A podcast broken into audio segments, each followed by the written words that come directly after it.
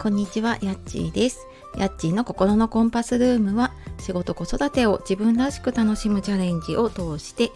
自分軸で生きることを応援していく番組です。週末には息子と親子ラジオ、親子トークをお届けしております。えー、本日もお聴きくださいましてありがとうございます、えー、いつもねたくさん聞いてくださったり、えー、いいねやコメントもありがとうございます週明け月曜日の朝になりましたがいかがお過ごしでしょうか、えー、ちょっと私の住んでるね関東の方もなんとなく梅雨入りになりそうな感じのねなんかもやっとした あのじめっとした感じではあるんですけれどもうん、なんか晴れもいいけれどもねこうちょっと曇りとか雨とかのね感じもちょっと落ち着いた感じで、うん、なんか気持ちが落ち着いていいななんて思いながら過ごしておりますはい今週もね楽しんでいきましょうで、えー、今日はですね、えー、先日のエンディングノートの体験会、えー、ご夫婦でね参加していただいた方だったので、え夫婦でねエンディングノートを書くことっていうテーマでお話をしようかなと思います。えー、これをね聞いているあなたは、まあ、自分のねその人生の最後のこととかあと家族とねそういったお話とかってする機会ってありますか？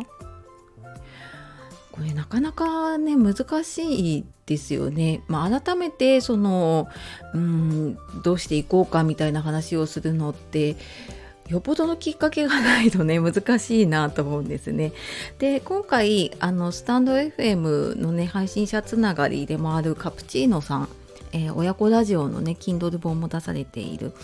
カプチーノさんが、えーと、先日の配信の中でそのエンディングノートの体験会に参加した感想を話してくださっているので、まあ、詳しくはねあの参加するとこういう風になるよっていうことをがね聞けると思うので、えそちらの方から聞いていただけ、えっと、いただければと思うのとあとはですねその、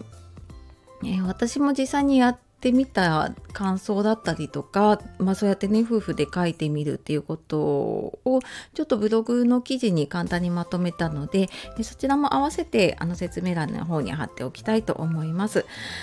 でえーとそうだな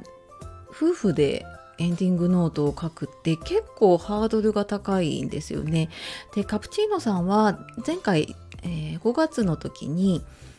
お一人で参加してくださってでそこであやっぱりなんかそのご主人とね共有したいなっていうことだったので、まあ、有言実行でね あの2ヶ月連続にはなるんですけれども6月になって、えー、先日ご夫婦で参加をしてくださったんですね。であのなんか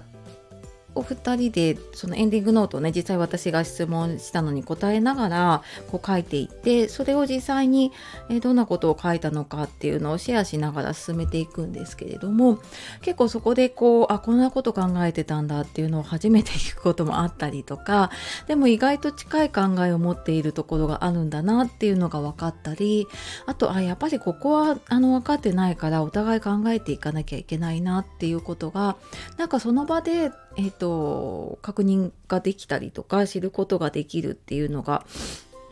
すごく私もこうリアルなやり取りを見ててね感じましたね。うんでなかなかなんかね夫婦2人で面と向かって話しているとなんか違う考え方だったりした時にねうまくまとまらないというか もう話が止まっちゃったりとかするんだけどなんかそういうね第三者がいたりとかうんなんかそういう体験会みたいな場だったりとかするとまあなんかそこでそこで話し合うっていうよりはとりあえず一通り考えを聞けてでまあその後でね、まあ、実際書いたものもあるのでそれをもとにねあの話ができるといいのかなっていうふうに思いました。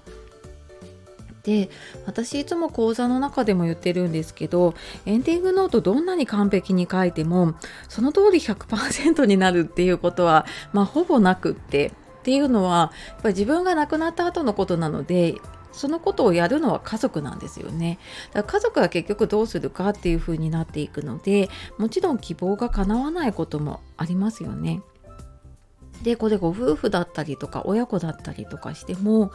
もちろん考え方とか価値観とかもうん、違うと思います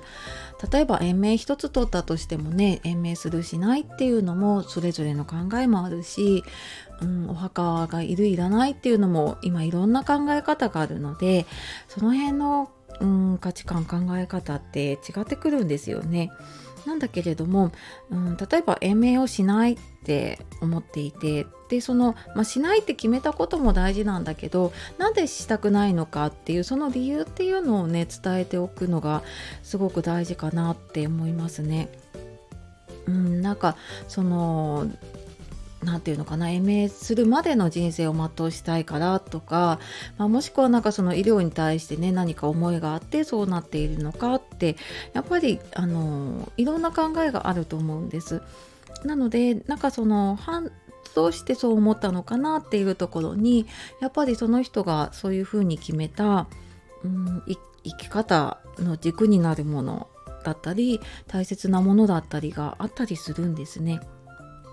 のでなんでそういうふうに思ったのかっていうのを伝えておいて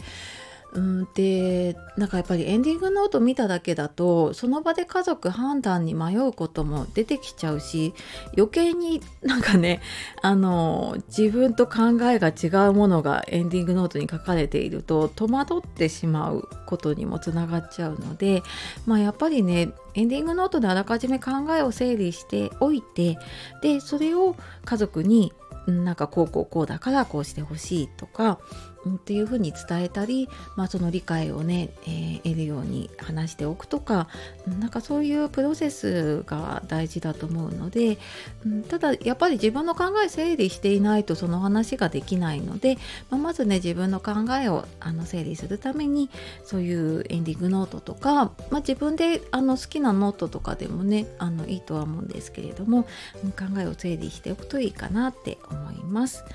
はい。というわけで、えー、今日は夫婦でエンディングノートを書くことっていうことでお話をしてきました。で、えー、一応毎月このエンディングノート体験会をやろうと思っているんですが7月はちょっとまだ予定が決まってません。であと今回もそうなんですけれどもやりたいっていう方の希望に合わせてあの日にちを決めて開催したりしているので、はい、もし何かちょっと希望とかねあのあればお気軽にお問い合わせをください。はい、では今日も最後まで聞いてくださいましてありがとうございました。では素敵な一日をお過ごしください。さようなら、またね